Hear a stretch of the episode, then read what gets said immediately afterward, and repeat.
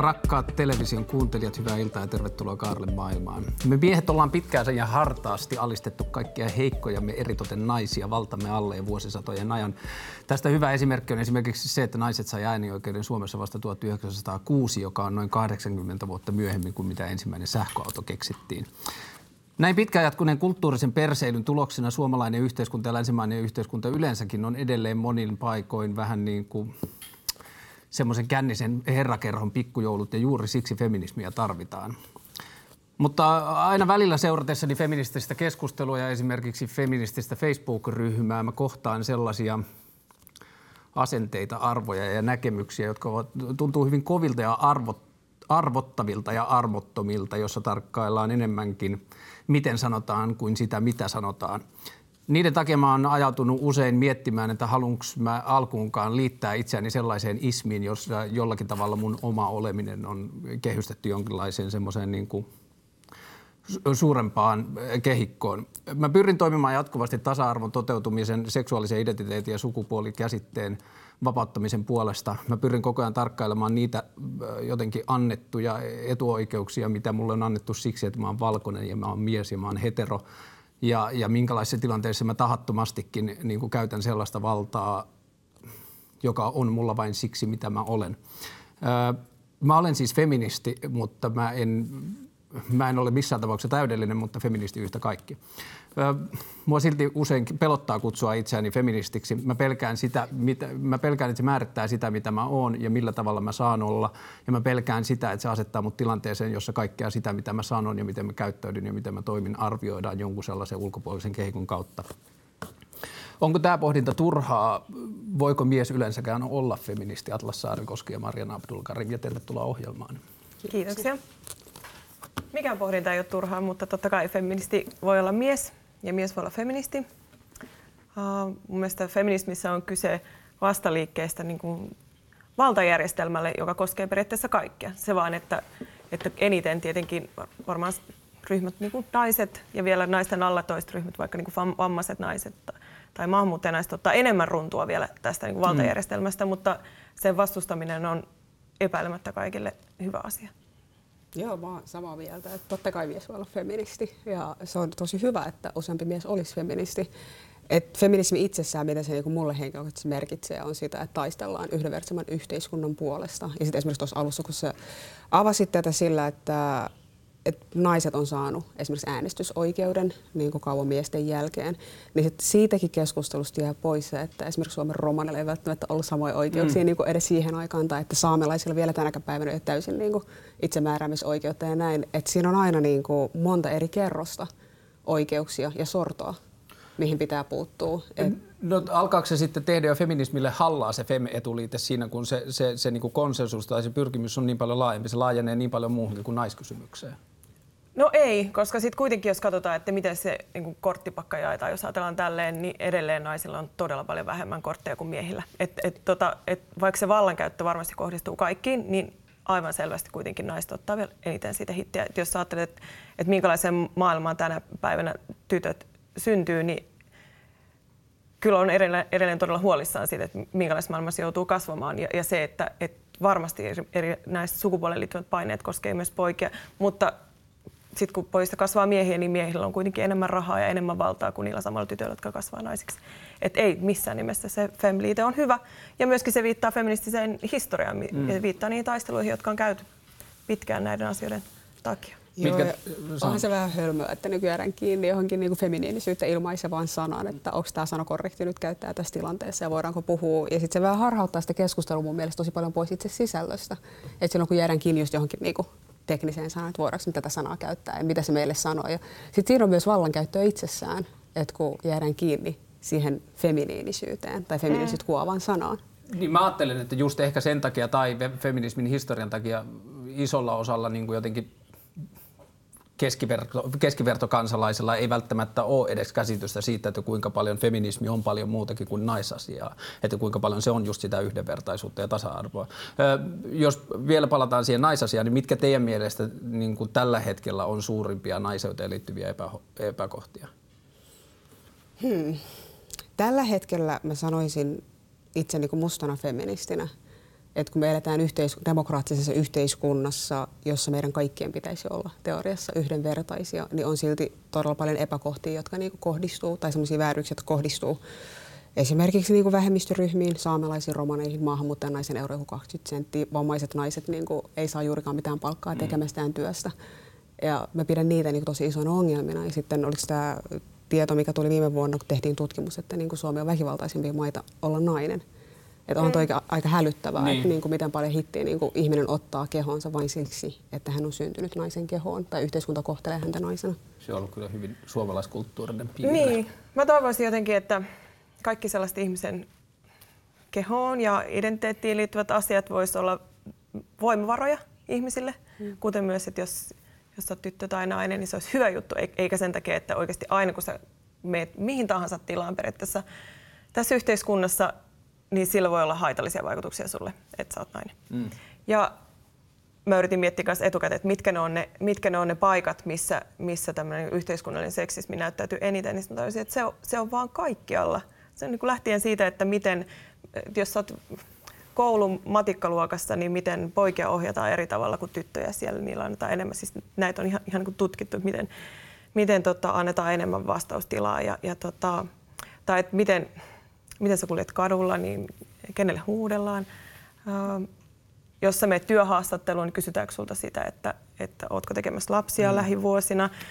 Uh, tai ylipäänsä se, että sä joudut miettimään, miettimään sitä, että hei, kuinka monta lasta mä voin tehdä tai näin, että missä vaiheessa se alkaa vaikuttaa mun uraan. Niin nämä on sellaisia kysymyksiä, No, riippuu varmaan ihmisen elämästä, että, mi, että minkälainen nainen sä oot tässä yhteiskunnassa, mm. että mitkä on ne niin kuin fem, sulle tärkeimmät feministiset kysymykset. Ja sen takia on just tärkeää, että feminismi on tosi monenlaista. Että kaikki naiset, tytöt, miehet, transihmiset, kaikki pääsee kertomaan, että mitkä on ne keskeiset poliittiset kysymykset, vääryydet, mitä pitää oikaista. Ja onhan yksi tosi iso, mikä tulee niin kuin itsellä mieleen perheellisenä, että nämä niin kuin isyys, äitiysloma ja niin kuin kodinhoitoasiat, että kuinka ne on jaettu sukupuolen mukaan mm. niin kuin jo lainsäädännön tasolla. Miten teidän mielestä feminismi voi vuonna, Armon vuonna 2015? No mä ainakin tähän osaamme, että se voisi hyvin. Joo, joo. radio-ohjelma, niin pidetään yllä asioita, yritetään tarkastella feministin näkökulmasta. Ja Kyllähän niin, Suomessa tarkennuksena, aina... että teillä siis on ohjelma Radio Helsingillä. Joo. Abdul Karim ja Saarikoski huomenna taas että pitää mainostaa. Joo, ehdottomasti. Ja siis, kyllä mä sanoisin, että feminismi niin kuin ideologiana kampailun yhdenvertaisuuden puolesta voi Suomessa tänä päivänä tosi hyvin. Mutta sitten taas ne ongelmat, joita feminismi patlaa, niin ne on myös isompia. Mm. Et jos miettii tämän hetkistä tilannetta, missä niin kuin harva se päivä saa katsoa uutisista tai milloin lehdissä, niin kuin, miten miehet on tekemässä isoja päätöksiä, jotka vaikuttaa tämän kansakunnan niin kuin, perusolemiseen niin. jatkossa, niin sanoisin, että me tarvitaan lisää joukkoja tähän niin kuin taisteluun. Ja sitten mikä olisi jotenkin tosi oleellista ymmärtää on se, että ei feminismi ole kyse, feminismissä ei ole kyse siitä, että lähdetään taistelemaan yhdelle ihmisryhmälle etuoikeuksia, jotka olisi aina pois joltain. Niin. Ei se ole mikään nollasummapeli. Tätä mä olin just kysymässä, että sulkeeko feminismi ketään pois? Ei, vaan niin kuin yhteiskunta, jossa ihmisen etninen tausta, uskonto, vakaumus, niin kuin keho, mihin syntyy, ei määrittele sitä, mikä on sen ihmisen potentiaali ja mikä on sen ihmisen mahdollisuudet yhteiskunnassa, vaan että me kaikki pystytään tekemään kaikkea.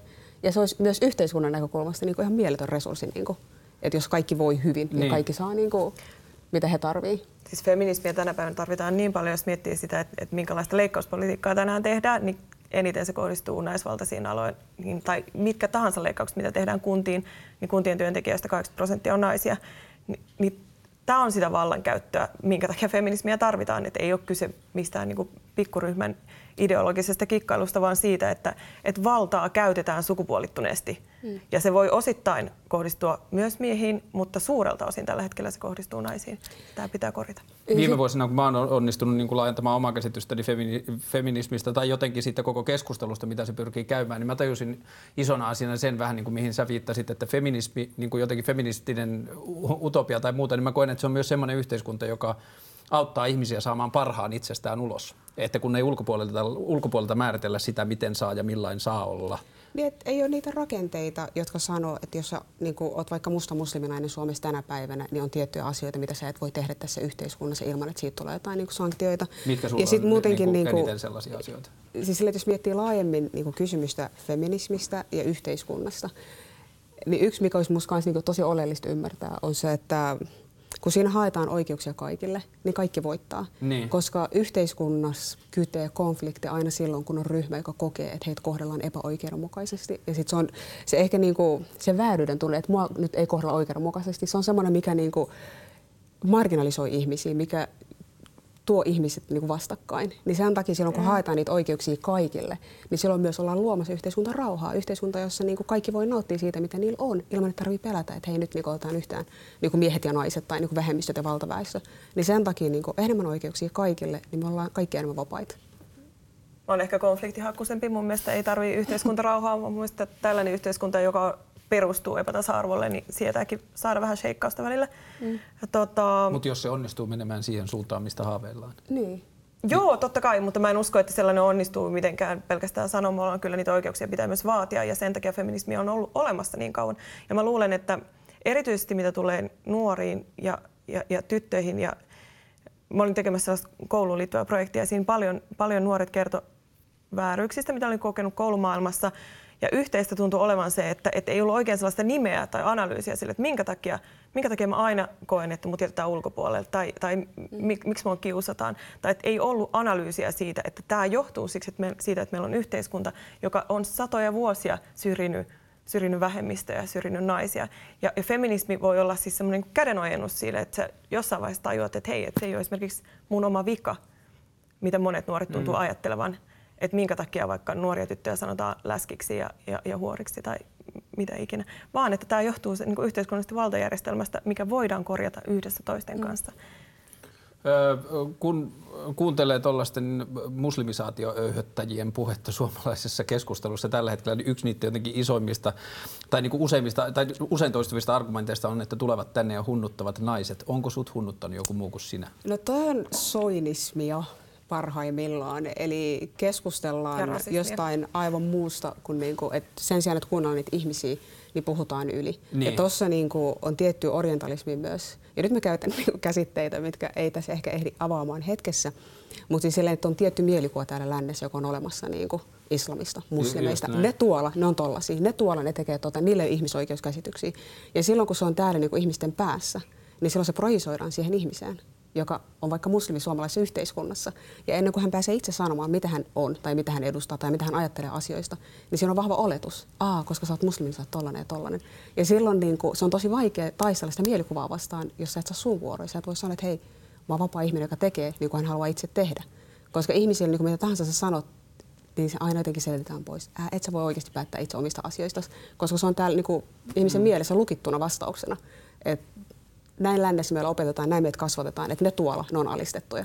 Ja siitä alistamisen niin mentaliteetista on tosi vaikea päästä pois ja huomata, että itse asiassa sä ootkin se, joka toteuttaa sitä alistamista viemällä siltä ihmiseltä sen niin kuin, mahdollisuuden itse määritellä mm. itsensä ja mitä hän on ja mihin hän uskoo ja miten hän toimii. Mm. Mutta tämä on ehkä just sitä, minkä mä ajattelen, että se on niinku tietyllä tavalla ka- mm, ehkä kauneinta ja niinku eniten sitä, miksi mä ajattelen, että feminismiä tarvitaan, on se, että feminismi on onnistunut ja pyrkii jatkuvasti antamaan ääntä sellaisille niinku kärsiville osapuolille, joita rakenteet tai, tai koneisto syrjii. Ja, ja, ja niinku, jollakin tavalla näkemään se, niin kuin auttaa näkemään sen henkilökohtaisen kärsimyksen erilaisissa tilanteissa, mihin ihmiset voi päätyä. Kiitos teille siitä. ja, tuota, kiitos, että pääsitte tulemaan. Joo. Kaikkea hyvää. Ja, kiitos tuota, kutsusta. Pidetään Niin. yes. Hyvä. Kiitos. Kaikkea hyvää. Tänään 21. lokakuuta on se päivä, kun Palu tulevaisuuteen kaksi elokuvassa hullu tiedemies Emmet Brown saapuu aikakoneella tulevaisuuteen. Olin yhteydessä oikeisiin paikkoihin ja oikeisiin ihmisiin ja meillä kävi niin armoton jägä, että me saatiin tänään Kaarlen maailmaan yksin oikeudella vieraaksi tohtori Emmet Brown suoraan tulevaisuudesta. Tervetuloa. Mahtavaa, Scott. Sä olet päässyt liikkumaan aika avaruus jatkumolla ees taas ja mennen tullen nähnyt sekä mennyttä että tulevaa haluan esittää sinulle muutaman kysymyksen liittyen siihen kaikkeen tietoon, mitä sinulla on. Jos katsotaan ihan lähitulevaisuutta, seuraavaa 50 vuotta, niin 5-10 vuotta, millaisia innovaatioita ja muutoksia meillä on lupa odottaa?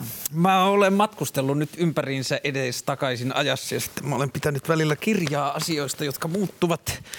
Ja mm,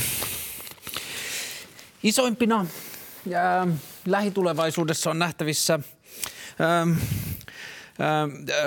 kollektiivisen empatian kasvu ja tästä esimerkiksi lähitulevaisuudessa, kun menneisyys on ollut niin miesten vetämään, niin sitten lähitulevaisuudessa naiset ja naisten asia saa paljon enemmän tilaa. Ja tästä esimerkiksi 2020 puolustusbudjetista yksi promille käytetään naisten asiaa ja keksitään muun muassa pilleri, joka poistaa kuukautiset kokonaan silloin, kun näin halutaan.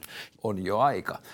mitä muuta? Kun aletaan tuleva, lähituleva, tulevina vuosina ymmärtää, että, että tieto ja se kaikki data, mitä meillä on, se kaikki hirveä määrä dataa, niin se on arvotonta, jos ei sitä yhdistä siihen, miten ihminen sitä tulkitsee. Ja, ja, ja, ja sitten kun sitä opitaan tulkitsemaan, niin saavutetaan singulariteetti ja, ja, ja sitten keksitään ratkaisuja nälänhädän ja, ja, ja ilmastonmuutoksen ja sellaiseen tutkimukseen ratkaisemiseen. Sitten keksitään muun muassa potkulautojen Airbnb, sitten keksitään ää, ää, pontikalla pomppiva puku, pupujussi ja sitten keksitään muun muassa, ää, ää, tulee semmoinen kaksi, lä, lähivuosina tulee semmoinen palvelu Deed, jonka kautta voi semmoinen protokolla, jonka kautta voi hankkia melkein mitä tahansa ja sitten ää, pornon korvaa virtuaalinen halaus vuonna 2019.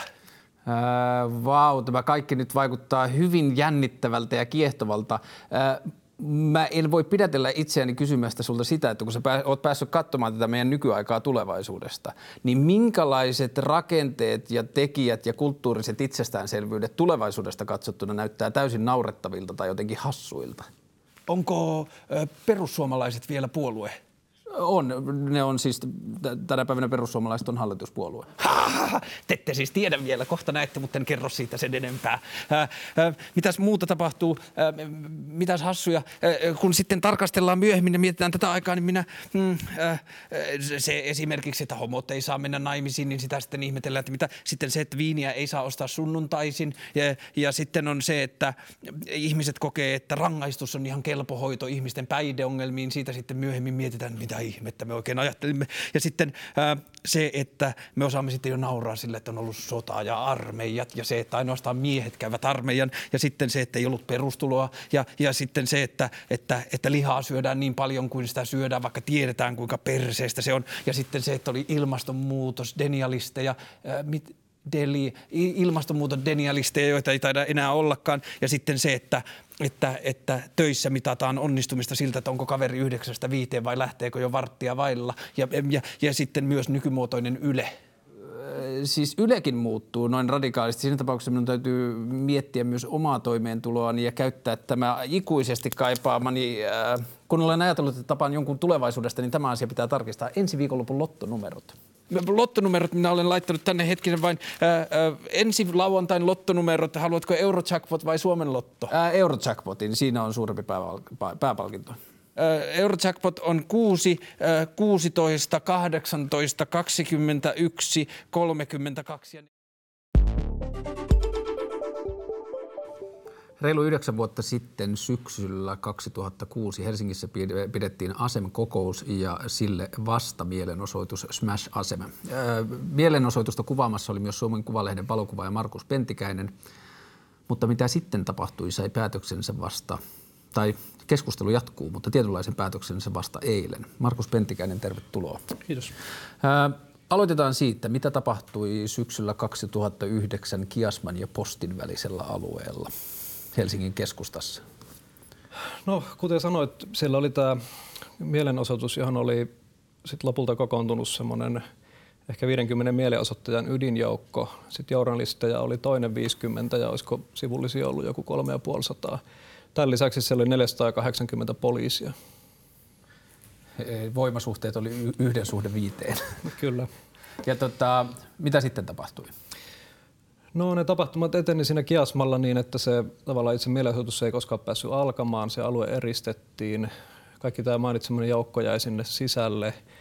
Ja siinä oltiin pitkään semmoisessa pattitilanteessa, että oikein tiedetty, että mitä tässä tapahtuu.